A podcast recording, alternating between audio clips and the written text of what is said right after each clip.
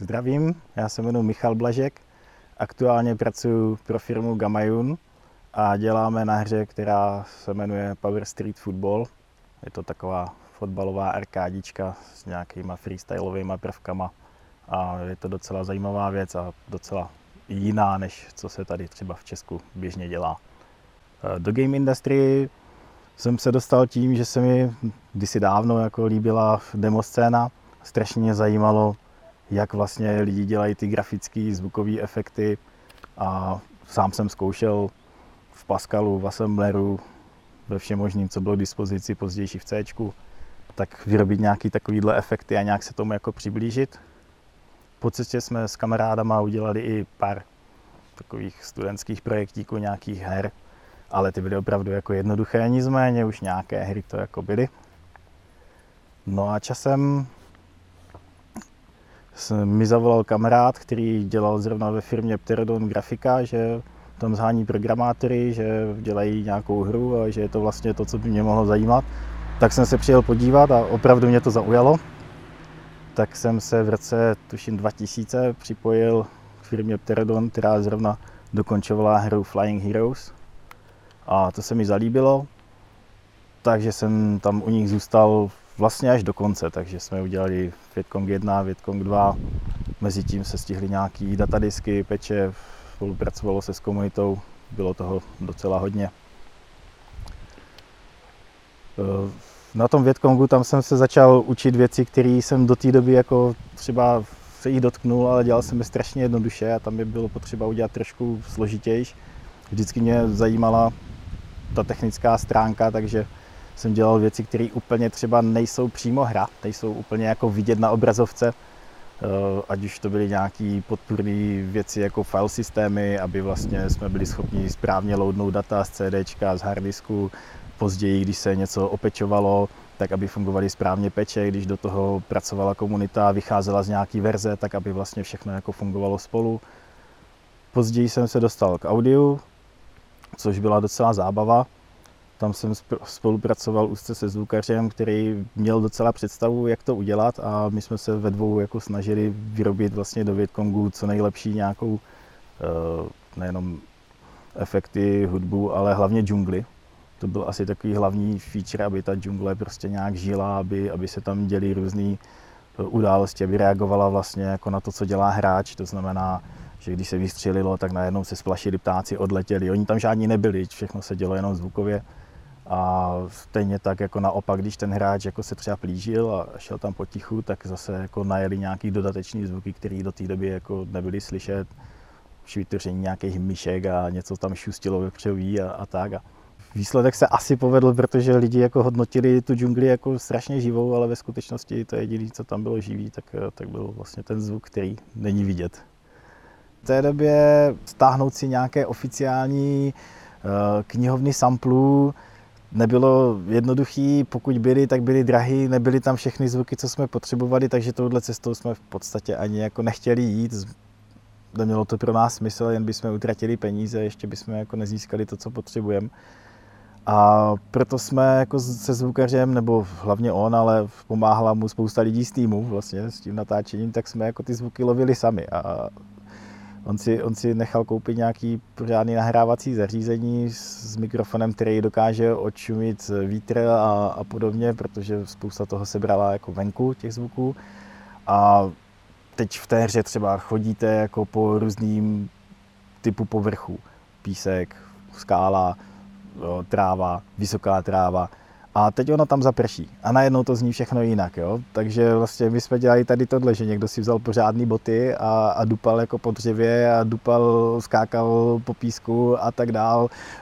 Z boku mu to zvukař políval petkou prostě, když už potřeboval tu mokrou variantu. Čachtal se v tom potom. Plazení po zemi. Ale samozřejmě bylo potřeba nabrat těch zvuků podstatně víc. Nakonec tam byly nějaký auta, takže třeba já jsem jezdil autem a zvukař byl vykloněný jako z okýnka a vždycky v nějaký moment jsem jako vypnul motor, že? A on, on začal brát ten zvuk od toho kola, jak, jak to tam zní, a pak zase jsme to nahodili a vypráskali jsme tam baterku asi za, za to odpoledne celou. Pak jsme to museli roztláčet, protože jsme pořád jako startovali, že?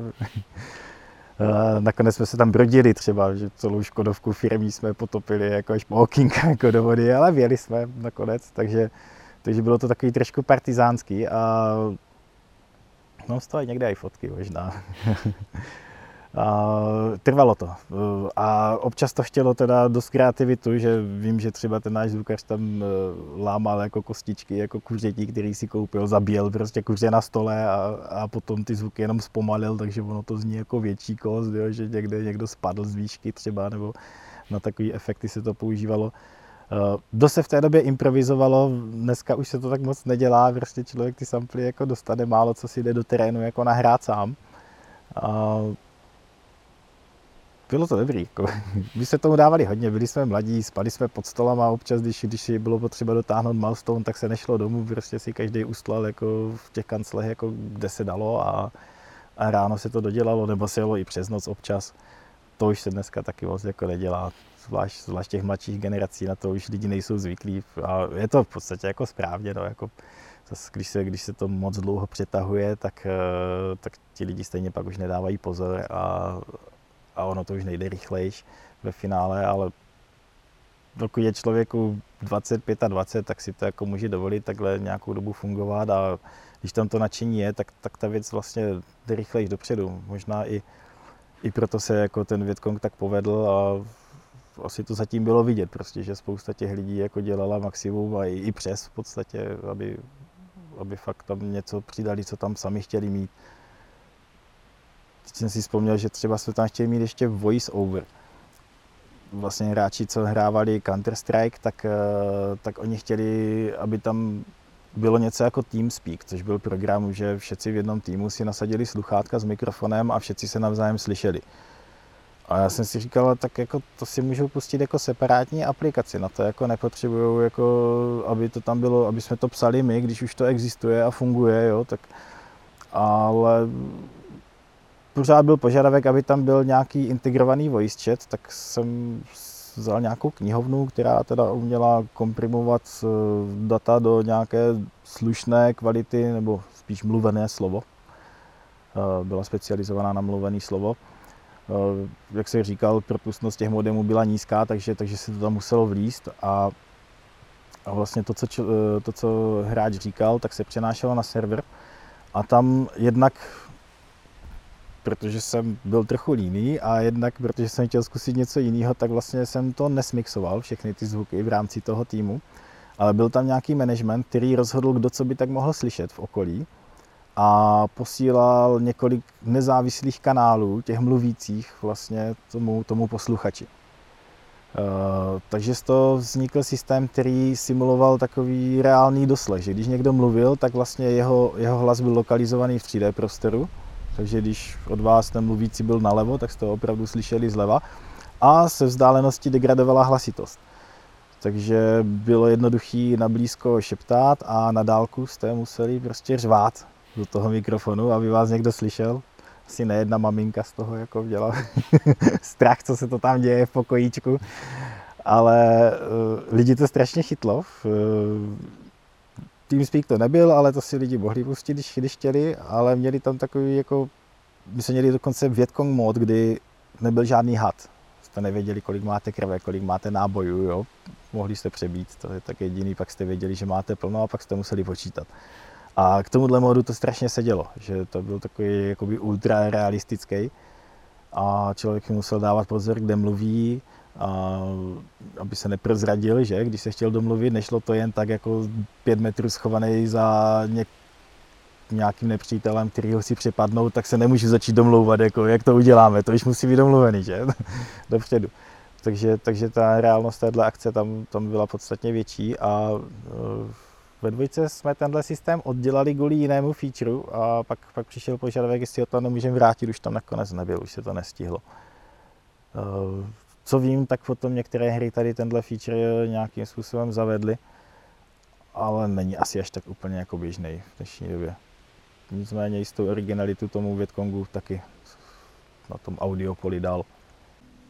Ten Vietcong jednička se docela povedl, protože po tom, co jsme ho vydali, tak to začala hrát spousta lidí, nejenom u nás, ale, ale po světě. Udělali jsme asi osm jazykových mutací. v té době jako nevídaný číslo. Začali jsme těma evropskýma a pak jsme udělali nějaký ruský, nakonec jsme skončili nějakou Čínou a, a poslední verze šla japonská. Dodnes mám doma nerozbalenou krabičku japonskou, nejpěknější ze všech teda, mimochodem. A, a protože, protože to lidi bavilo, tak tam vznikla nějaká komunita kolem toho. My jsme nakonec trochu vycházeli z Counter Strikeu, jako dost jsme se inspirovali. Udělali jsme to takový složitější, že vlastně zelená džungle, zelení panáčci, ještě maskovaní. Nešlo tam jen tak někam naběhnout, jo, a začít to kosit, to prostě ta hra byla, i když rychlá, tak přece jenom pomalejší v tom, že člověk musel být jako obezřetnější. No a potom, potom vlastně, když se teda to, toho chytla komunita, tak, tak jsme dali ven i nějakou část hry a nějaký nástroje. Oni si opravdu začali vyrábět vlastní, vlastní mapy a vlastní scénáře, vlastní moody. Jaké to třeba bylo tenkrát, když ten internet třeba tolik lidí nemělo, ty možnosti byly takové horší? Mm-hmm. Vlastně, když jsem začal dělat pro Pterodon, tak, tak úplně na začátku toho vývoje jsme ještě ani neměli internet zavedený jako do firmy. To teď se nebavím o, o Vietcongu, ale o Flying Heroes. Uh, protože Flying Heroes nakonec taky byla jako onlineovka, takže nakonec jsme internet jako získali, měli jsme jako jeden modem pro celou firmu, který přes nějaký prapodivný router se teda jako dokázal rozvádět jako do jednotlivých počítačů, ale vlastně to vůbec nejelo a když někdo něco chtěl testovat, tak musel mít ten modem jako pro sebe, jo. Jinak jsme všechno testovali na lanu. Uh, od toho roku dva tisíce ono se to docela rapidně zlepšovalo, jo, takže A D S L ještě asi nebylo tolik, ale, ale prostě ty modemy už jako byly běžný, jako snižovala se cena. V, v té době byly naprosto běžný LAN party, lidi se sešli v nějaké kavárně, těch kaváren taky existovalo hodně, takže buď už tam ty písíčka byly a jenom si platili čas vlastně, jak hrajou a přišli tam s kámošema nebo dvě bandy a dali si nějaký turnájek. Nebo se prostě u někoho sešli doma, jako přitáhli tam jako písíčko, monitor, jako tatínci jim tam přivezli autama, protože ty monitory v té době nebyly L C D panely, jo, tak taky byly jako docela těžký. Po tom internetu se, se jako hrálo, ale, ale málo docela. Existovala služba, která skončila nedávno, GameSpy, tak ta to docela zjednodušovala. Ta vlastně zprostředkovala to připojení, že nebyl to ten klasický matchmaking, který znají lidi dneska, že vlastně si navolí parametry hry, zmáčnou tlačítko a ono jim to do dvacet až třicet sekund jako nejpozději najde jako nějakou hru, nějaký server, připojí je to tam. V té době to spíš fungovalo tak, že, že se každý server, který se pustil, tak si člověk mohl rozhodnout, jako jestli bude veřejný nebo ne. A když byl, když se rozhodl, že ano, že bude veřejný, tak vlastně ten server se zaregistroval do nějakého seznamu. A teď, když já jsem si chtěl s někým zahrát, tak jsem si stáhl ten seznam, ten server list a podle nějakých parametrů už jsem si ho jako ve svém počítači, jako ve svém klientovi vyfiltroval, našel jsem si ty hry tak, aby tam bylo volno, tak, aby byl dobrý ping, tak, aby se hrál ten game mode, který chci a na to jsem se pokusil připojit. Uh, takže vlastně to je další rozdíl, že, že vlastně v té době lidi supportovali své vlastní servery třeba, že když někdo měl konektivitu dobrou, tak prostě pustil server a dal ho, dal ho jako k dispozici, aby se jako hrálo. Kdežto dneska, když ta firma ty servery neudělá svoje, tak fanoušci málo kdy ještě něco jako udělají. Třeba funguje to v firmě Bohemia u, u jejich Army trojky, ale to je vlastně starý produkt. On vyšel z těch jako devadesátých letech, takže on má pořád jako ty fanoušky vlastně naučený, jo, tady na tohle, takže doteďka jim to tam funguje, ale u nových titulů to třeba už jako moc nefunguje. Takže ten Vietcong jednička opravdu, opravdu se mu dařilo. No a když měl úspěch, tak jsme začali dělat na dvojice, logicky. To už se přece jenom trošku jako změnila doba. Ten tým se zvětšil, hra se zvětšila, nároky na technologie byly někde jiný. Začaly přicházet shadery. Vlastně do té doby ta grafika nevypadala nic moc, protože nasvícení vlastně nebylo úplně v pořádku, odlesky jako nebyly, že? A teď najednou přišly pixel shadery, takže, takže tam jsme začali pracovat na změně grafického engineu. Tohle nám udělalo trošku problémy, že jsme neměli dostatek času na technologii, protože v té době vždycky jeden malý tým si psal jak technologii, samotný engine, tak si, tak si vlastně psal tu hru plus všechny nástroje a ono to není tak úplně jako jednoduchý. Musí se tam udělat spousta kompromisů, nebo musela. Dneska už to tak není. Ty nástroje prostě nejsou pohodlný, člověk se je musí, musel jako naučit velmi dobře jejich silné stránky, jejich slabé stránky, dostat z toho prostě to nejlepší, co mohl, občas něco zopakovat. No a tohle způsobilo, že ten vývoj nešel tak rychle dopředu, jak by měl. On v podstatě, Jarek říkal, ale nevím, jak, jak ty jsi do toho z té své pozice třeba viděl, že, že vlastně ten Vietcong dva měl být jenom takový předělový díl, který jakože rychle uděláte, abyste mohli začít dělat nějakou velkou trojku. Je to, je to možné, ale do toho přišly prostě ty pixel shadery a už to tak nebylo možné udělat. Jo, musel se přikopat engine a spousta věcí byla jako jinak. A On, on, on právě říkal, no, že, on, že, že tam vzniklo tolik problémů naraz, že vlastně jste se jako rozhodli, on teda neříkal proč, ale říkal, že jste se rozhodli vlastně přepsat celý engine, vlastně předělat celý multi, jakože všechno, co fungovalo na jedničce, tak vlastně vylepšit pro tu dvojku.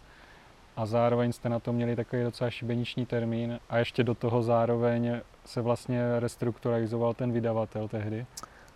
A ti lidi, co vlastně podporovali ten první Vietcong u vydavatele, tak vlastně odešli z té firmy a ti noví už vlastně o ten Vietcong hmm, za stejně nestáli. Tohle tam asi taky bylo. Když to tak říkáš teďka, tak si to uvědomuji, že asi tohle se jako dělo.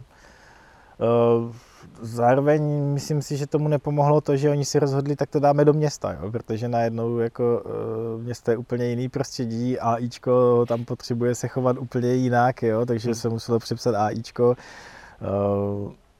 Museli se přepsat zvuky taky, protože do té džungle, co fungovalo a bylo to tam jako super, tak vlastně ten systém byl docela jako k ničemu, i když tam pořád zůstávalo za Vietcong pár těch, těch misí jako v lese, ale hlavně tam byly brutální přeslechy, jo, že běžně bylo nadizajnované to, že na povrchu na náměstí je nějaká přestřelka a ty jdeš jako tajným tunelem pod tím náměstím. A teď co s tím, jo? Prostě to je v tom klasickém podání, kde, kde každý zvuk se šíří jako v nějakým rádiusu, nějakou koulí, tak, tak ono to samozřejmě ty tři metry pod zemí bylo slyšet, že? Jako, nebo tenhle přístup by tam jako slyšet byl.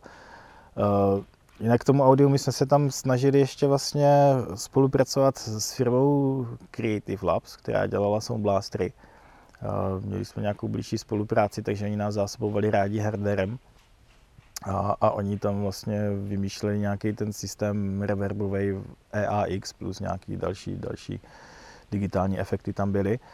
A tohle jsme teda jako rádi využili, protože v dnešní době se tyhle efekty dělají high pass, low pass filtr, že zatlumím výšky, zatlumím basy podle toho, jestli zvuk jde napřímo nebo prochází přes zeď. A oni tam na to měli speciální uh, processing, uh, v té době se to nedalo počítat na procesoru, to by procesor prostě neutáhl, takže my jsme dost, dost jako využívali těchto karet, ale zároveň bylo potřeba i sami si zjistit vlastně, co kam může být slyšet a některé zvuky v určitém případě vůbec jako nepouštět, nebo naopak jsme je repozicovali. My jsme vlastně vymysleli pro to město takový systém, kde zvuky používali pathfinding, nebo, nebo nějaký ten Hear Engine, řekněme, jo, ten listener používal pathfinding, jako vlastně jak ten zvuk bude slyšet a odkáď. Kudma je ta nejjednodušší cesta, kudma on projde, takže když jsem byl jako pod zemí, tak ta nejbližší cesta, kudma on mohl projít, tak byly otevřené dveře toho východu. Takže všechny zvuky, které prostě šly zvenku, tak i když byly třeba pět metrů nad mojí hlavou, tak ve skutečnosti šly tamhle od, od toho východu a jak jsem přišel k tomu východu, tak postupně se prostě rozevřel ten prostor a, a bylo slyšet jako Ten, ten reálný směr. Stejně tak tam fungovalo nějaký, zavřeli se dveře, utlumilo se to, to samé s oknama, jo, a na tomhle, na tomhle systému jsme taky jako strávili nějakou dobu. Nicméně pak se i vyplatil ještě jednou, že vlastně jsme měli nějaký jako stealth mise, takže vlastně ho začalo používat AIčko, umělá inteligence, na to, jako jestli někoho slyší nebo neslyší. A zvukaři to pomohlo ve finále taky v tom, že byl schopný ten prostor podstatně rychlejš vlastně ozvučit, protože tam se pracovalo s nějakýma sektorama, s nějakýma portálama, přes který ten zvuk jako procházel a vždycky tomu sektoru bylo jednoduchý dát preset, tady je nějaká smyčka, tady jsou nějaký náhodný zvuky, jo, tohle je koupelna, něco tam kape, je tam takovýhle reverb, šup. jo, vybral si v podstatě z nabídky, uh, maximálně tam dal jeden konkrétní kapající kohoutek na tu pozici a měl nazvučenou místnost a další. Jo, a tohle, tohle fungovalo docela dobře, ale chvíli to trvalo, než jsme to teda vyvinuli. Byl to takový docela unikátní systém na tu dobu. V singleplayeru zněl super. V multiplayeru si hráči stěžovali, že vlastně jako neslyší ten svůj cíl z té pozice, kde je. Protože když jako šli někde kolem okna, tak oni ho slyšeli z okna. A ne, že je tam za rohem. Jako, oni chtěli vědět, že je tam za rohem. Že? Nicméně jsme to ustáli a nechali jsme to tak, ať si zvyknou, že to prostě jako tohle hra. Když člověk přišel blízko k tomu oknu, tak už ho začal slyšet jako z té správné strany, jo? Ale když byl od něj dál, tak ho slyšel čistě z okna. Uh, jak říkám, udělali jsme tam spoustu práce, v, nicméně nějak úplně se jako nepovedlo to prodat potom ve finále. Uh, multiplayer nicméně se zase opět povedl, aspoň jsme si to mysleli. Nicméně se stalo něco na trhu, že, že i když vlastně za nás jako byl lepší, byly lepší meníčka, možnosti na volení hry a i samotný gameplay, tak už to tolik lidí nechytlo a Vietcong dva sice nesklidil špatné hodnocení, ale nezopakoval vlastně ten úspěch toho Vietcongu jedničky. Což pro nás bylo takový velký poučení, že nestačí jenom dokončit projekt a, a hurá jako a jsme bohatí a, a jdeme dál. Takže vlastně se stalo, že vlastně se rozhodlo, že už nebude žádný další Vietcong a firma se dostala do problému a nakonec musela vlastně podstoupit lidi v Illusion Softworks vlastně a, a celý to studio jako po těch dvou Vietcongzích přišlo vlastně pod Illusion. Tam nás teda přivítali, měli radost, že mají posily, protože uh, aktuálně dělají na dvou projektech, každý z nich byl velký a už bylo jasný, že ty projekty jsou v nějakých problémech, že, že už to trvá díl, než, než si představovali, uh, aspoň ten jeden teda. Uh, Skoro vlastně všechny lidi, nebo asi, asi na začátku úplně všechny, přiřadili na mladší projekt Moscow Rhapsody, který byl pod, pod vývojem na, na jejich technologiích, ten engine se jmenoval el es tři dé. A část lidí začala pokukovat jako po technologiích, po, že by pomohli třeba s tím enginem, protože ten engine taky ještě nebyl úplně hotový. Tady už se asi změnilo trošku to, že tak, jak my jsme dělali Vietcong, vlastně jeden tým, každý tam dělal, co uměl a nějak se moc neodlišovalo to, co je jako engine a to, co je hra, tak tady už ta hranice přece jenom nějakým způsobem byla. Byl tady jako nějaký engine tým, který měl nějaké svoje programátory a nějaké svoje plány a svoje vedení a svoje úkoly a byly tady herní týmy, které vlastně nad tím dělali hru. Takže většina lidí šla dělat to Moscow Rhapsody. Já, protože jsem dělal audio, tak, tak jsem zjistil, že tam jeden kamarád ještě s dalšíma lidma, zvukařima především, tak, takže se snaží postavit nějaký audio systém, takže jsem se přidal k ním a vlastně začal jsem dělat na tom audio systému a dělali jsme ho od začátku. Takže, takže první jsme se domluvili se zvukařima, tím měli strašnou radost, že, že vlastně se s ním programátor jako baví a, a naslouchá jim, co by tak jako chtěli a definovali jsme si nějaké jako pravidla. Vymysleli jsme dost složitý management na zvuky, protože z, především v té Mafii na té ulici tam mělo být fakt jako rušno a nemůžete pustit všechno, co, co se tam jako šustne, protože to, to by prostě ten počítač neupočítal a úplně zbytečně by to počítal. Říká se, že člověk rozezná tak osm zvuků, jo, takže má smysl jich pustit víc na nějakou kulisu, ale vlastně nemá jich smysl pouštět jako zase tak o moc víc, protože je to plýtvání trošku. Tam jsem strávil pár měsíců, nějakým způsobem jsme ten systém nahodili, udělali jsme do toho engineu, páč jsme měli víc času, ten tým byl jako větší. Ta firma byla větší, takže jsme nemuseli tak, tak moc jako spěchat s dokončením hry, ale, ale dělali jsme na technologii. Takže jsme udělali i nějaké nástroje, takže zvukaři nejenom jako slyšeli výsledek, ale mohli si vizualizovat to, jak, jakým způsobem vlastně ten audio engine jako počítá, jo? Že jakou má jakoby interní hlasitost, že ho vyřadil nějaký manažer vlastně a tudíž se nehraje, že, že je uměle stažený uh, a tak dál. Kvůli požadavku té jedné hry Moscow Rhapsody vlastně, tak, tak oni tam chtěli přecházet, chtěli tam mít kascény, které by se prolínaly z místa na místo a chtěli prolínat i zvuk. Takže kvůli tomu jsme dělali takovej další úplně nový feature, který jsme předtím neměli, takzvaný multi-listener. Takže vlastně bylo několik jako posluchačů v tom, v tom světě. A ten závěrečný mixing se dělal tak, že který zvuk pro kterého posluchače byl, byl jako hlasitější, tak, tak vlastně šel jako pro něj. Tím pádem renderoval se pro něj z jeho pohledu. Tím pádem vlastně, když se pak měla prolínat scéna a měl tam být nějaký jako crossfade, tak, tak bylo možno vlastně na tu scénu nahlídnout jako z několika různých pohledů a, a pořád všechno vlastně jakoby tak pro hráče fungovalo jako logicky a plynule. Takže tam nebyl někde nějaký ostrý sek vlastně v tom zvuku.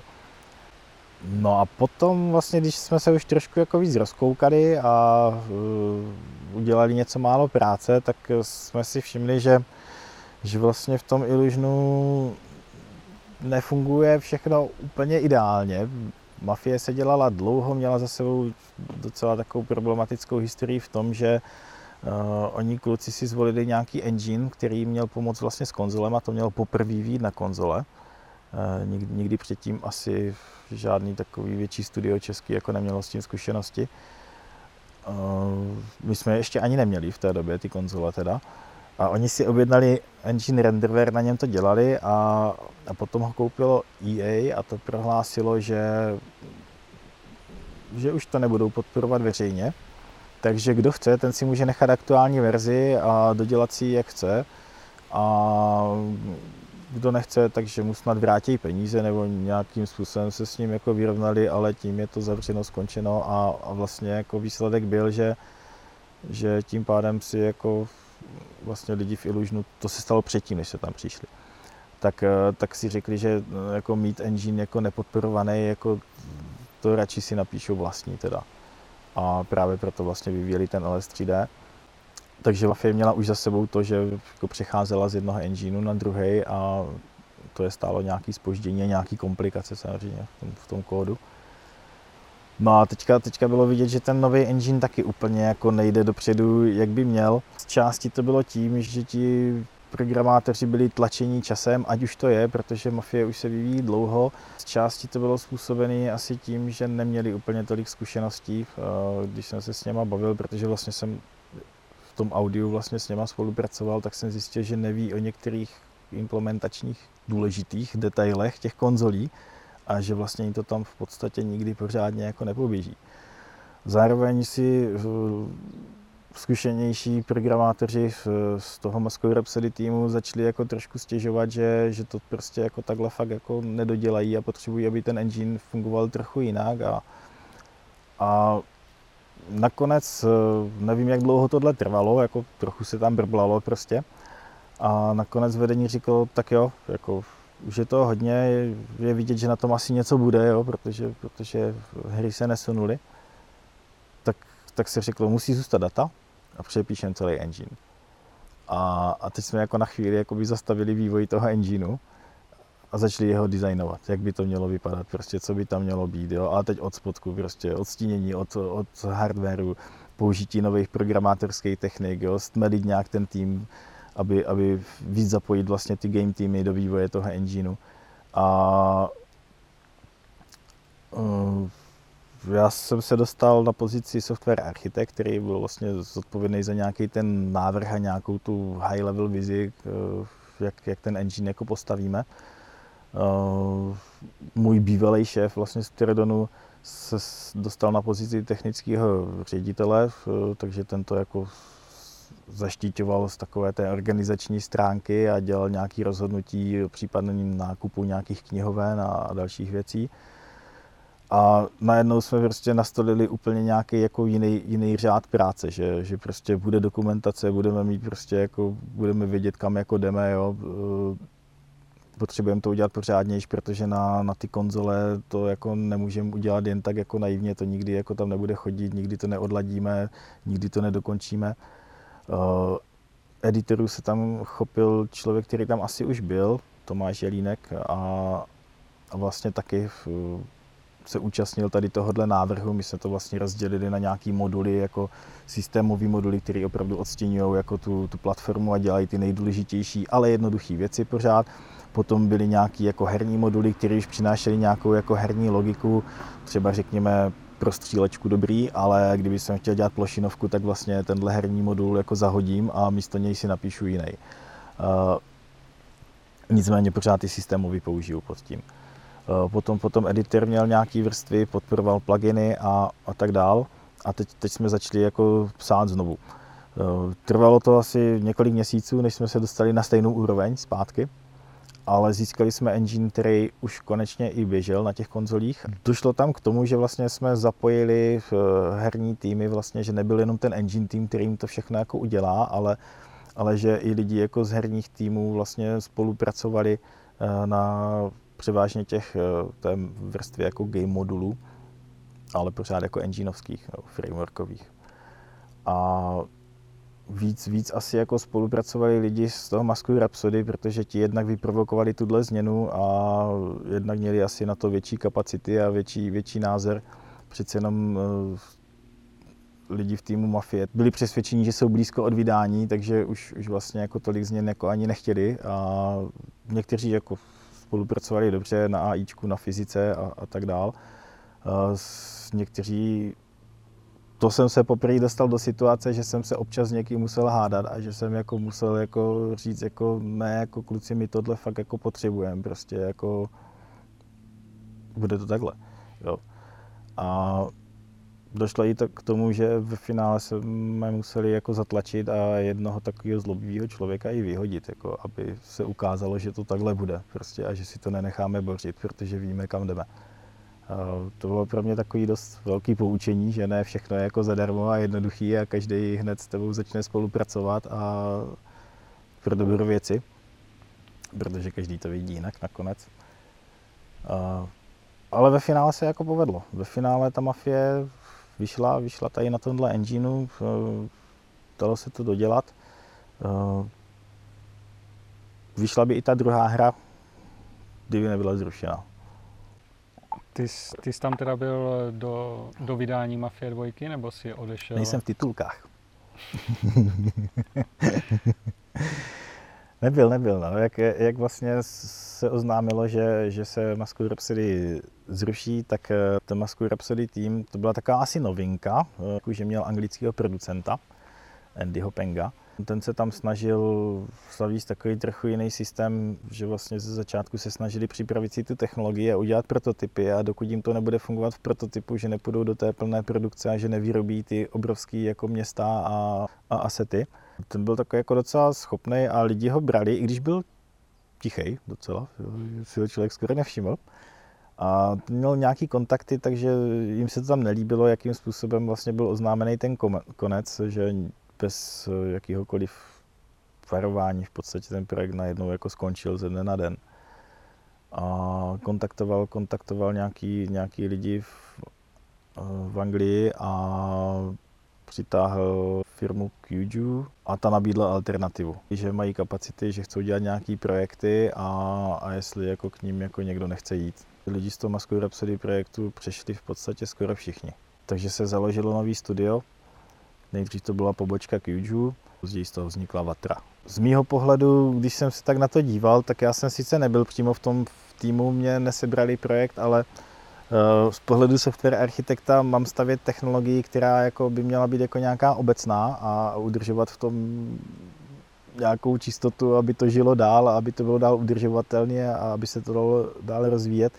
A teď bylo jasné, že jeden projekt jako končí a druhý projekt je ve skluzu a že se udělá tak nějak jako cokoliv, aby, aby to prostě co nejrychleji jako vyšlo, takže vlastně vývoj engineu jako už, už tak moc jako nedával jako smysl, nebo aspoň ne, co se týká jako architektury, prostě teď už byl úkol to dokončit. Tak jsem si rozhodl, že vlastně jako půjdu, půjdu s těma klukama, že půjdu zkusit něco nového a uvidíme, co z toho bude. Oni věděli v Kuju, že, že vlastně žijem úplně jiným světě, než, než vlastně jsme doteďka jako žili my tady v Brně, že?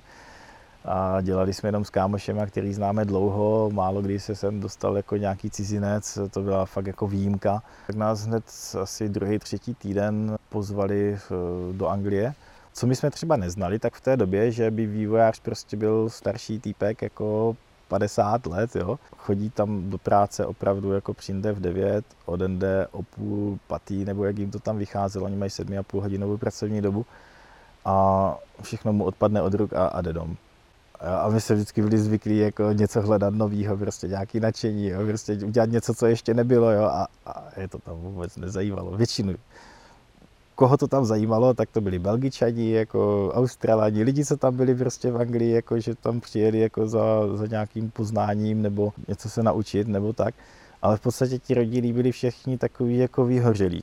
Ale to Kuju mělo obecně široký záběr, oni dělali třeba nějaký audiohry, nějaký s mikrofonem, detekovali prostě, jestli člověk jako zpívá správně, jo? Něco jak Guitar Heroes v podstatě, akorát, že se zpěvem. Takže jsme získali nějaké nějaký zkušenosti, nějaký pohled na věc, jak, jak to tam u nich funguje, pak nás tam poslali, myslím, ještě jednou na čtrnáct dní a pak nám konečně sehnali projekt a začali jsme jako čem dělat skutečném, vlastně jako jedno studio. Do té doby, do té doby jsme jenom pomáhali vlastně těm, těm anglickým studiům.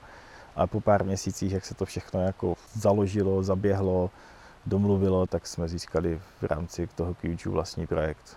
Ve finále to byl jednak malý projekt Rush'N Attack, a, což byl takový remake staré hry, která u nás byla známá spíš pod názvem Green Beret.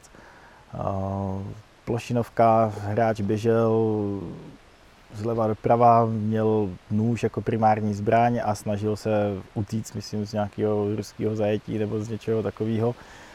Jsem tam občas zabil protivníka se zbraní, takže dostal nějakou pistoli nebo bazuku nebo něco s velmi omezeným počtem nábojů. Třeba měl tři výstřely nebo jeden, a, nebo mohl hodit možná jeden granát a, a pak zase pokračoval jako s nožem. Tak tohle oni chtěli udělat nějak moderněji.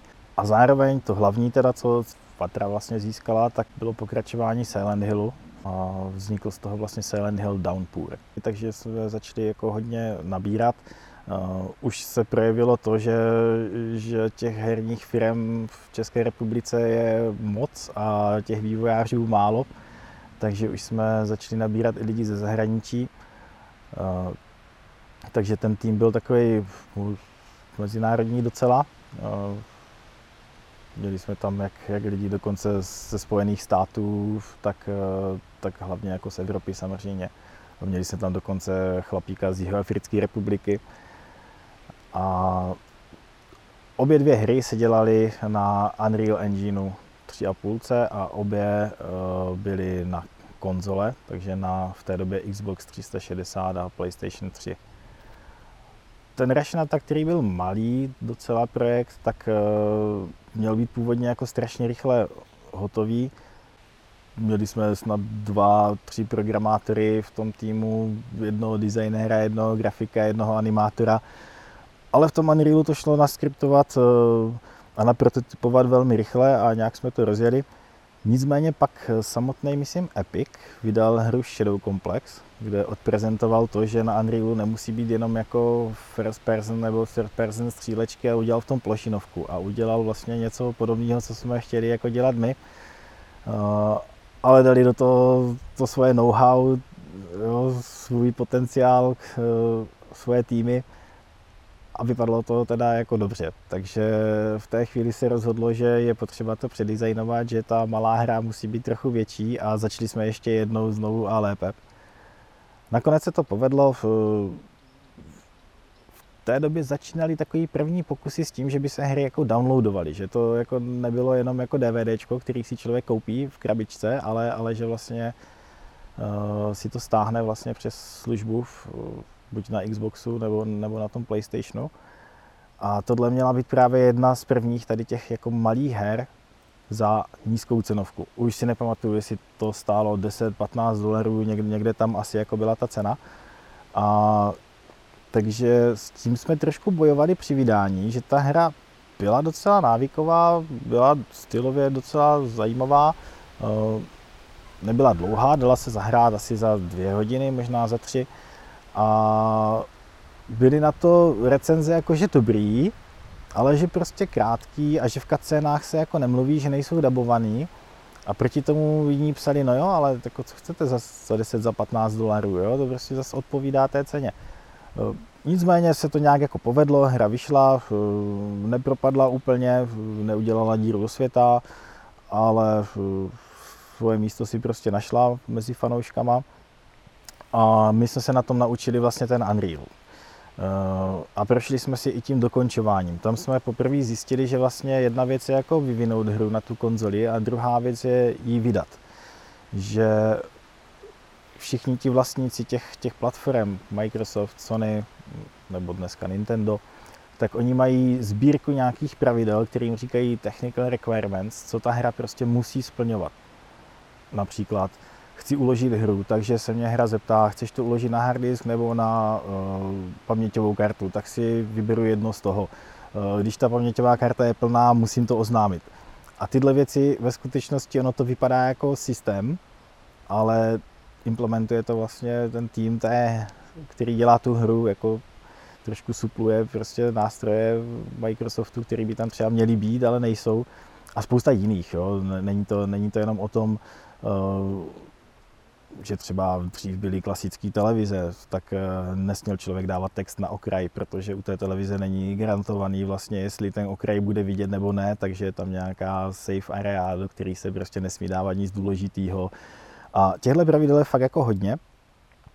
A na těch jsme se docela zasekli, že už jsme si mysleli, že už to vlastně jako máme a teď, teď jsme jako tři, čtyři měsíce jako dělali tady ty technical requirements. Na Xboxu jsme to nějak zvládli sami, na, na PlayStationu, protože ta na tom byla ještě hůř v té době, co se týká nástrojů, tak tam jsme si dokonce pozvali jako externistu, který s tím měl jako zkušenosti a nějaký chlapík jako z Ameriky nám, nám s tím jako hodně pomohl a bez něj bychom to asi v té době, jako, aspoň v tom čase, jako nezvládli. A tyhle zkušenosti se pak strašně teda hodily při dokončování Silent Hillu. Já teda jsem dělal na tom Rush'N Attacku. A protože vlastně ona se zopakovala, tak se protáhla a tím pádem už, už vlastně Silent Hill byl ve velmi pokročilé fázi, když, když jsme skončili. Takže na něm už jsem až tak moc nedělal. Něco jsem opět jako pomohl klukům třeba s audiem, protože ne všechno Unreal uměl, tak něco, něco bylo potřeba trošku doladit. Hlavně, hlavně tam byla taková ta pasáž, že, že všechno jakoby řídilo trochu počasí, že jakmile člověk vyšel ven z nějaké mise, tak, tak jako jo, bylo pošmourno, ale dobrý. A teď se to počasí začalo horší, a začaly vylízat potvůrky a, a takže vlastně jsme tam měli nějaký vítr, déšť a tak a, a všechny ty věci museli umět znít v těch různých environmentech, takže na tom jsem jim třeba pomáhal, nebo s gamesavem, který, který jsme vlastně museli udělat uh, pro ten Rush'N Attack, uh, který byl docela složitý, protože si využíval vlastně ten kismet a, a, a savenout vlastně všechno, správně ten stav, abych mohl dojít zpátky na začátek hry a zase se vrátit, nebylo úplně triviální a, a podobný princip měl fungovat v tom Silent Hillu. Ale byly to už jenom takový detaily vlastně a, a ta větší část týmu vlastně už to potom jako dodělali sami a my jsme šli dělat prototyp takové hry, která nikdy nebyla oznámená, takže asi o tom nemůžu jako úplně mluvit, nicméně byla zadaná japonským Konami. Byla velmi ambiciozní, asi když tak vezmu jako pět hlavních featureů z pěti známých her a zkombinuju to dohromady a k tomu přidám multiplayer a otevřený svět, tak asi tak nějak jako tak, takový nějaký byly očekávání. A začali jsme dělat na tom prototypu. Ten ze začátku v tom Unrealu jako šel rychle a klukům z Japonska se to líbilo, takže ve finále jsme ten projekt získali, takže když se skončil potom Silent Hill, tak, tak se začala dělat tato hra. Nicméně mezi tím došlo k založení Madfingeru. Já jsem vlastně na tom Rush'N Attacku ještě spolupracoval s Markem Rabašem, který byl hlavním programátorem vlastně toho Rush'N Attacku. A už vlastně během, během dokončení uh, on řekl, že pak už jako zkusí založit vlastní firmu, takže vlastně jak se to dokončilo, tak, tak to opravdu udělal a, a vznikl Madfinger. Což taky vedlo k tomu, že občas nám někdo odešel do Madfingeru, takže nás trochu ještě ubývalo. Pak se teda začalo dělat na tom neohlášeném projektu. Tam se dělalo tak rok, rok a půl. Nakonec jsme nenaplnili představy Konami, který byly vysoký, opravdu. A oni se s náma jako nějakým způsobem férově rozešli a ukončili ten projekt. Vlastně to bylo poprvé, co jsme si zkusili takzvaný agilní způsob vyvíjení. Do té doby se všechno naplánovalo na dva roky dopředu. Jo? Každý jako měl teoreticky jako vědět, co dělá dva roky dopředu. V praxi se ty plány měnily pořád. A tady oni věděli, že, že ten projekt je moc velký na to, aby se to takhle udělalo, takže, takže přišli s nějakýma skramama a sami chtěli, aby se to tak vyvíjelo a vlastně v podmínkách bylo, že ten projekt jako může uhýbat od původního zadání, ale když uhne moc, tak zase oni mají právo jako o to odstoupit, vlastně, odstoupit, což se pak nakonec stalo.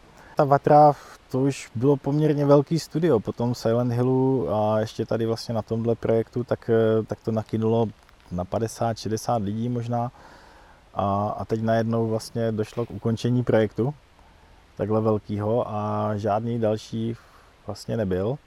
Tam se i něco stalo vlastně s firmou, přes kterou jsme vznikli, už si nepamatuju detaily, nicméně prostě se tam nějak všichni nedomluvili a výsledkem byl opravdu krach jako společnosti. S tím, že potom dostali naši lidi jako možnost si jako ten zbytek odkoupit za nějakou směšnou cenu.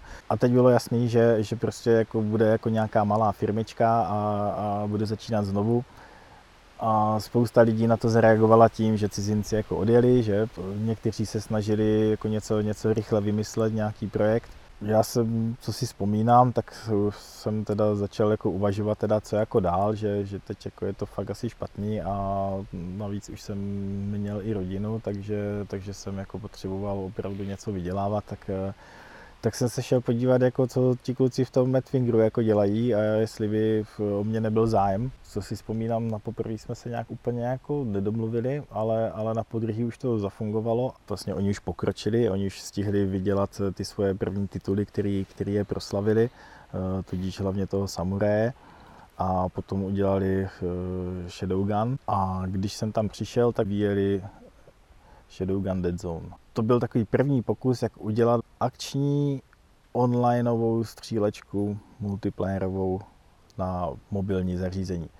V té době, když jsem tam přišel, tak ještě ty telefonky byly poměrně malý, ty displeje ještě tak moc nerostly, takže o to, o to jako takový zajímavější to bylo. No a teď už ta hra jako v nějaké fázi byla, ona víceméně fungovala a, a začalo se do toho dělat multiplayer za pomocí švédské firmy Match Different, kteří dodali svoji technologie, dokonce i přijeli a, a pomohli vlastně s prvotní integrací do té hry. A ti tam teda byli chvilku, nicméně jak se vrátili, tak pořád jako byli k ruce a pořád, pořád vlastně vylepšovali, něco opravovali a, a do nějaké míry jako pomáhali. Ta hra jakž tak jako fungovala a teď, teď šlo o to udělat tu tu infrastrukturu síťovou. A teď jsme se tam chvíli dohadovali, jestli, jestli použijeme ten starý přístup, ten serverless, kde si člověk jako vybere. A někteří byli pro, že to bude jednoduchý, že to bude rychle hotový. Já jsem oponoval, že dobře, jako v mobilním světě jsem chvilku, ale připadá mi jako blbost, aby si na malém displeji člověk vybíral jako ze sto dvacet serverů. Že to je takové jako divné a chtělo by to prostě něco automatického, chtělo by to nějaký matchmaking. Tak jsme nakonec kontaktovali vlastně tu firmu Match Different, jestli nemají i nějakou technologii, která by nám pomohla s tímhle. A oni že nad tím uvažovali, že něco mají jako v nějaké beta fázi rozepsaný a kdyby jsme chtěli, že na to můžou šlápnout a že to prostě nějakým způsobem jako zkusí jako dodělat. A tak jsme se tak domluvili a začali jsme vytvářet nějaký backend. Tohle to bylo samozřejmě jako složitý, trošku na díl.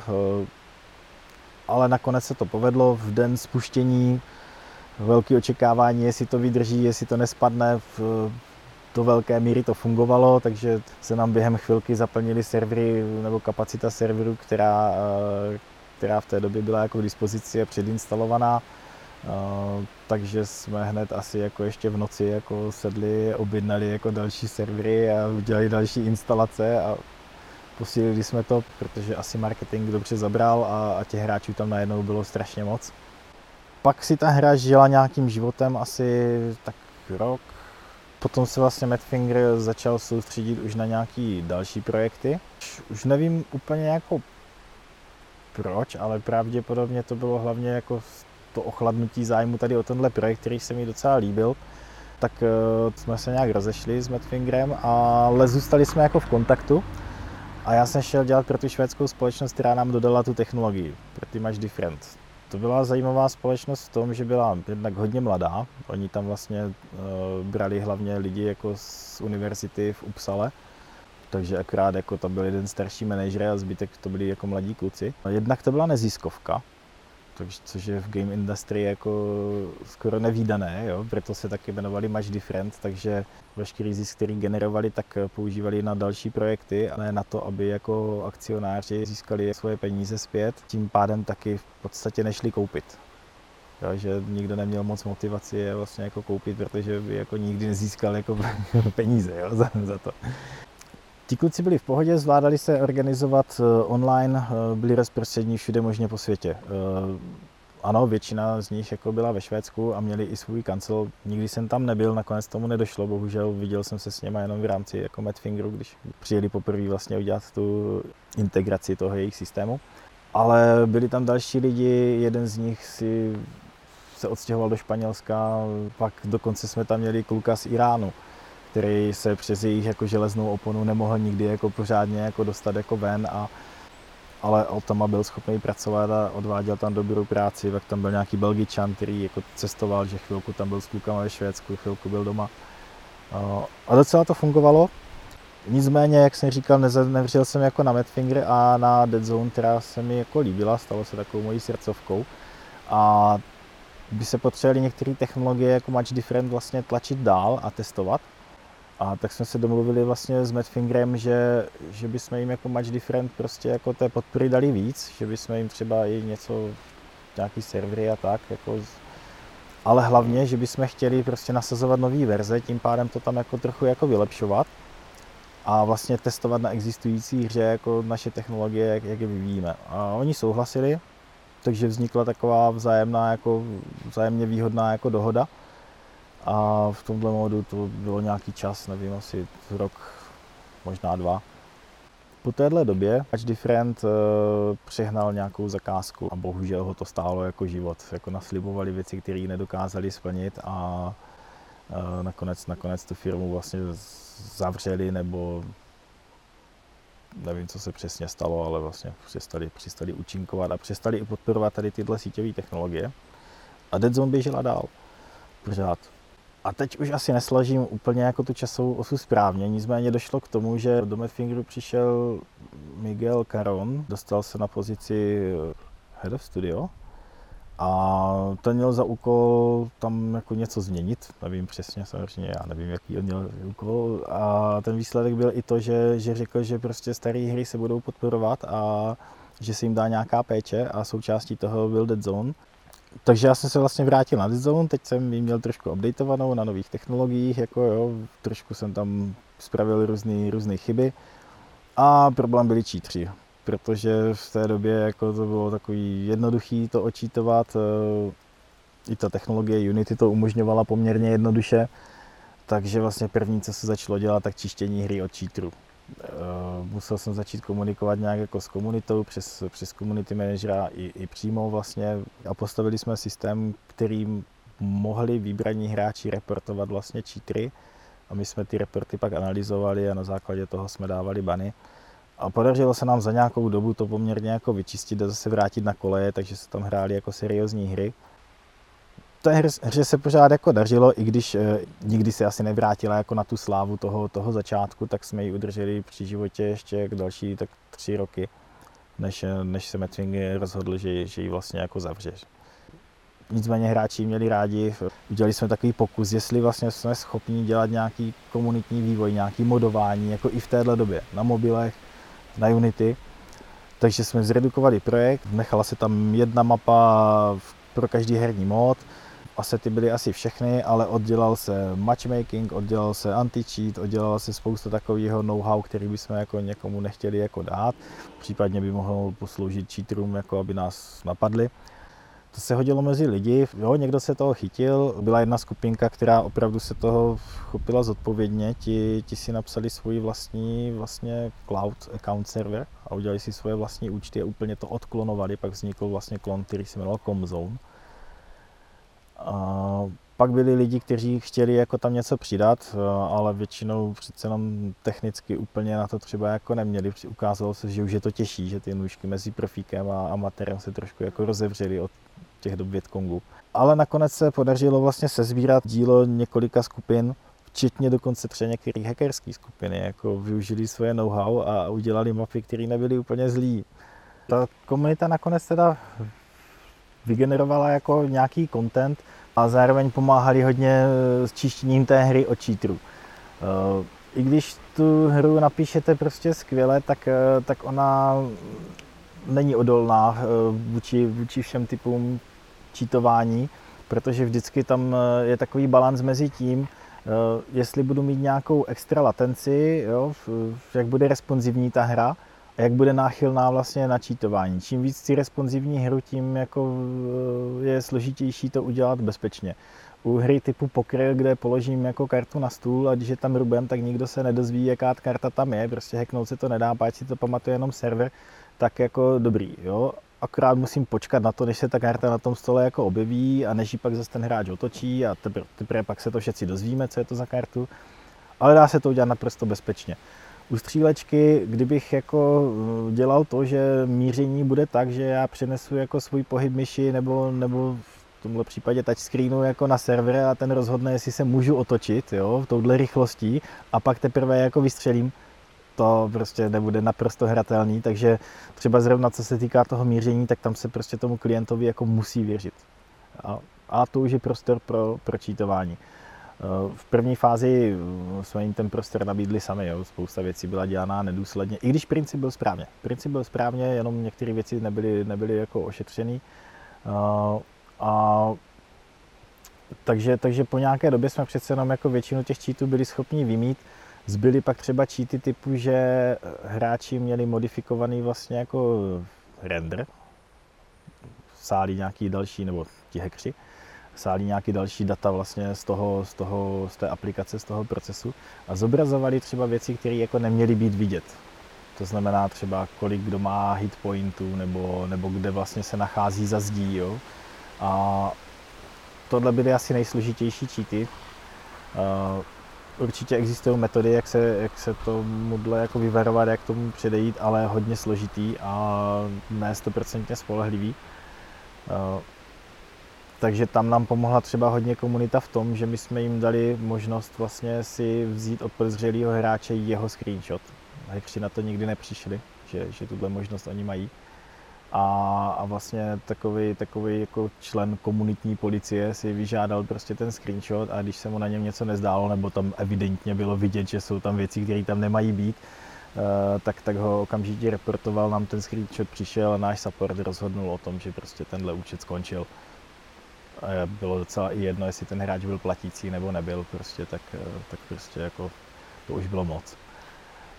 Tímhle způsobem jsme toho jako vyčistili hodně a pak už si přece jenom jako dávali pozor, i když těch technik, jak prostě do hry rýpat je strašně moc, pomáhají k tomu i hráči, kteří třeba věří tomu, že jako někde něco ušetří, že třeba někdo je na vysokém ranku a nechce, nechce třeba nic platit, tak v dobré víře, naivní, půjčí svůj účet někomu, kdo mu slíbí, že mu tam nalije nějaký, nějakou hard currency zadarmo. No, to je samozřejmě nějaký jako cheater nebo někdo, ten účet si nechá, jo, a, a jde s ním zkoušet nějaký, nějaký prostě nepříjemnosti nebo, nebo cheaty, hacky, který, který vlastně, jeho motivace vlastně je, že jednoduše si může založit nový účet na nízkém levelu, ale aby měl účet na vysokém levelu, na který může cheatovat, tak to by se k němu musel propracovat, jo, a jakmile párkrát začítuje, my si ho všimneme, tak o něj přijde, že? Takže mít čistý účet na vysokém levelu jako byl problém, tak oni si je začali prostě jako opatřovat za pomocí naivních hráčů a další starost prostě, co, o co jsme se museli starat. Udržet, udržet tu hru jako při životě v nějakých pravidlech a, a nějak jako fair play prostě není tak jednoduchý, stojí to úsilí, musí pořád zatím jako někdo být, někdo, kdo zná tu serverskou infrastrukturu, kdo, kdo ví, jak ta hra je napsaná, co se dá udělat, co se nedá udělat, jo, support do toho zapojit, komunitu do toho zapojit. Je, je to těžší, než se, než se stáhlo. Co tě teda přimělo vrátit se do Vatry? Nebo tehdy do Gamajunu?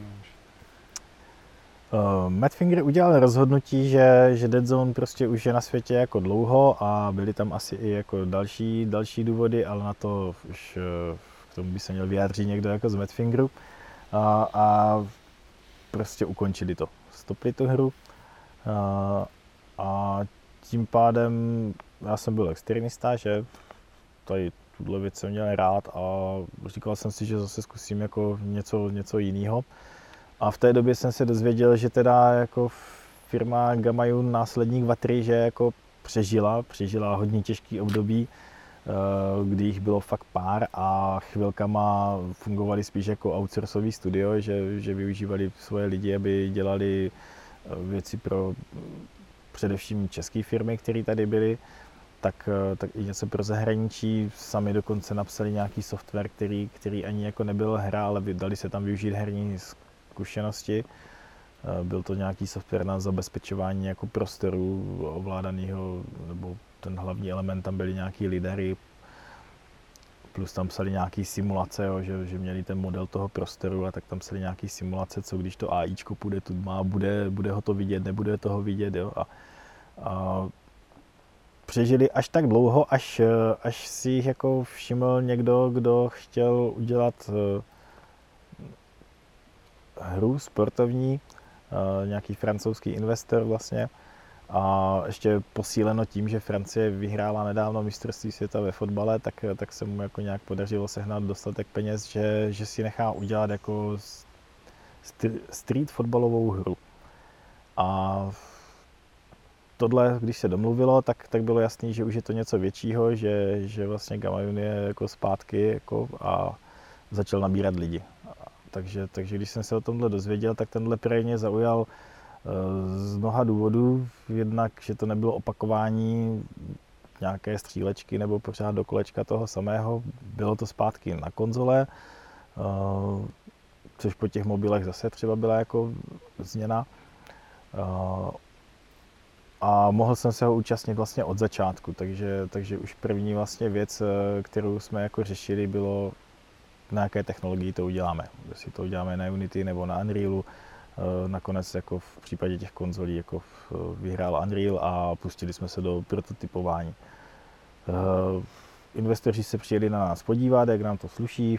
My jsme jim už asi po dvou, třech měsících dali nějaký jako prototyp, který už se jako dal jakž tak žrát. Samozřejmě bez animací a se základníma jako placeholdery a setama, nicméně nějaká hra tam byla. Tak oni viděli, že to asi jako umíme trochu a dali tomu zelenou a celý se to rozjelo. Takže jsme začali znovu nabírat lidi. A teď kde je vzít, že? Už, už došli všichni, už ani na Slovensku nikoho nemáme. Jo? A, a, takže většina nových lidí už jsou, už jsou studenti. Na druhou stranu jejich kvalita se poměrně zvýšila, protože třeba Masarykova, Masarykova univerzita v Brně tak má nějaký předmět, který se specializuje přímo na vývoj počítačových her, takže tam, tam jsme taky získali jednoho člověka, který už trošku věděl, o co jde. Měl zkušenost s Unity, s Unrealem ne, ale zaškolil se poměrně rychle. Od začátku si vědělo, že vyjdeme na všechny tři konzole, takže bylo jasné, jaké máme jako hardwareové omezení, že hardware se nám už jako nějak nezrychlí, že, že to musí běžet tady na tomhle. A největší výzva teda určitě, určitě ten Switch, který, který je z nich nejpomalejší. A zase nejzajímavější tím, že, že má i tu, tu gamepad verzi vlastně, kterou si člověk jakoby může vzít sebou nebo do křesla nebo tak.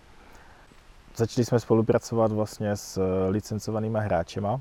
Ta hra je orientovaná poměrně i, i jako na, na tu komunitu, že vlastně jsou tam reální hráči, budeme se snažit zaujmout jako mladí, mladí hráče, podle toho e, taky je volený třeba playlist, je to tam samý D J, věci, které já neznám, jo, ale zní dobře a k tomu stylu to jako zní dobře.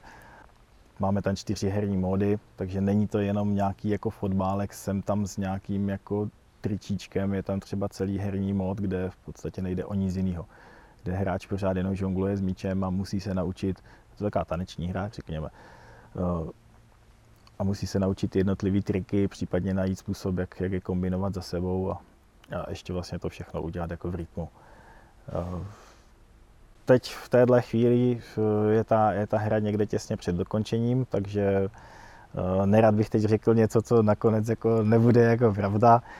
Venku jsou trailery, můžete se na to podívat. Jak to dopadne, se dozvíme jako o pár měsíců později nebo za nějaký čas. Ale rozhodně, rozhodně zase zábava dělat na něčem takovým, co není násilný, co prostě je jako hra sama o sobě a, jsem taky rád, že, že jako Gamajun jako přežil, no, že těch studií ve skutečnosti jako není už tolik, když vznikají nějaký nový, ale,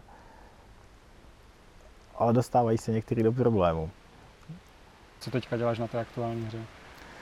Já jsem začal vlastně s klukama prototypovat, dělal jsem nějaké věci ohledně ovládání panáčka, nabírání balónů, různé prostě ty gameplayové jako věci, které v prototypu tam je důležitější, jako aby, aby se našla ta hra, než, než jako aby se něco dotáhlo jako úplně jako do finálního vzhledu. Potom bylo jasné teda, že, že ten tým musí růst, že, že prostě v tom malém týmu, který tam vlastně jako byl na začátku, takže že se to jako nepůjde udělat. Takže tam jsem se začal orientovat zpátky zase víc jako na architekturu, vlastně, jak to teda jako uděláme a, a dostal jsem se vlastně na pozici technical director, takže jsem začal nabírat nový lidi, nějakým způsobem je případně zaškolovat, dostat do toho projektu a v nějaké fázi jsme se domluvili, že vyzkoušíme tentokrát udělat, udělat té hře i, i vlastně backend, takže nějaký, nějaký cloudový server, který, který jednak drží jako účty a jednak, jednak vlastně některé části té herní logiky, nebo ne herní, ale spíš té meta game, která je kolem, tak, tak jsou vlastně na tom backendu, takže ať už jsou to nějaký challenge, leaderboardy a tak, takovýhle věci. Za pomocí ještě jednoho kolegy jsme nahodili nějaký základ, nebo on ho spíš nahodil, protože on už jako s tím měl zkušenosti a já jsem do toho pak začal jako psát nějakou, nějakou logiku a nějakou dobu jsem se o to staral sám, dokud jsme nenabrali člověka, který zase to jako mohl převzít a teď, teď už do toho přispívám jako méně a, a, a zase se věnuju jako dalším věcem. Pořád je něco někde potřeba vymyslet, skoordinovat. Upozorňuji na nějaké technické problémy, že třeba design jako nefunguje z technického pohledu a že to musíme udělat nějak jinak. Takže teď už, teď už to spíš tak jako hlídám a, a případně odlaďuji nějaké problémy nebo, nebo hledám nějaké cesty nebo se starám o lidi a držím takový nějaký ten obrázek, aby, aby všichni jako věděli, na, na čem to vlastně jako dělají a jak to všechno propojit. Než že bych jako psal nějaký úplně jako vlastní kód, na který nikdo jiný nešahá a je jenom můj, to už, to už nemám teď v téhle chvíli. Možná mě to časem začne jako mrzet, ale teď je, teď je potřeba to teda hlavně jako dokončit a pak, pak si můžu zamýšlet, jako co, co dál. Plány jsou, v, rádi bychom, jako kdyby, kdyby se ta hra chytla, tak, tak ji podporovali nějakou dobu. A vybudovali třeba nějakou komunitu, i proto vlastně jsme si rozhodli mít ten backend, aby jsme měli nějaké jako informace o tom, co, co ti hráči s tím, s tou hrou jako dělají. A na konzolích se to nenosí, zatím to tak jako není, není běžné, že, že by vlastně hra, i když třeba nejede zrovna multiplayerová část, takže že by jako byla připojená k internetu a vyžadovala připojení k internetu. Tohle se vlastně stalo na mobilech pár let zpátky, někteří hráči na to nadávali, dnes už je to standard. Na těch konzolích je tohle trošku zpožděný, takže je vidět, že třeba i když to testujeme, tak, tak testeři si nejsou úplně jistí, jako vlastně, jestli před sebou mají multiplayer nebo nemají, když je tam to připojení k internetu. Jo. A, ale, ale zdá se, že, že ta cestička se prošlape a že to fungovat bude. Uvidíme. Je to docela velká věc a visí na tom spolehlivost hry, takže, takže jako fakt důležitá, nedá se to moc podceňovat. No a teď už, teď už jenom přát, jako aby, aby se podařilo dochytat jako mužky, doladit to, schovat ty věci, které ještě nám nefungují úplně správně, vytáhnout ty, které jako fungují, vydat to a pak v nějakých updatech jako to ještě posílit, no. Uvidíme. No. Tak jo, tak to vám teda budu přát, aby se hra dobře prodávala a aby teda Gamajun byl zase velké studio. Tak díky moc, snad se to stane. Jo, tak díky za rozhovor. Já taky děkuju, rád jsem přišel.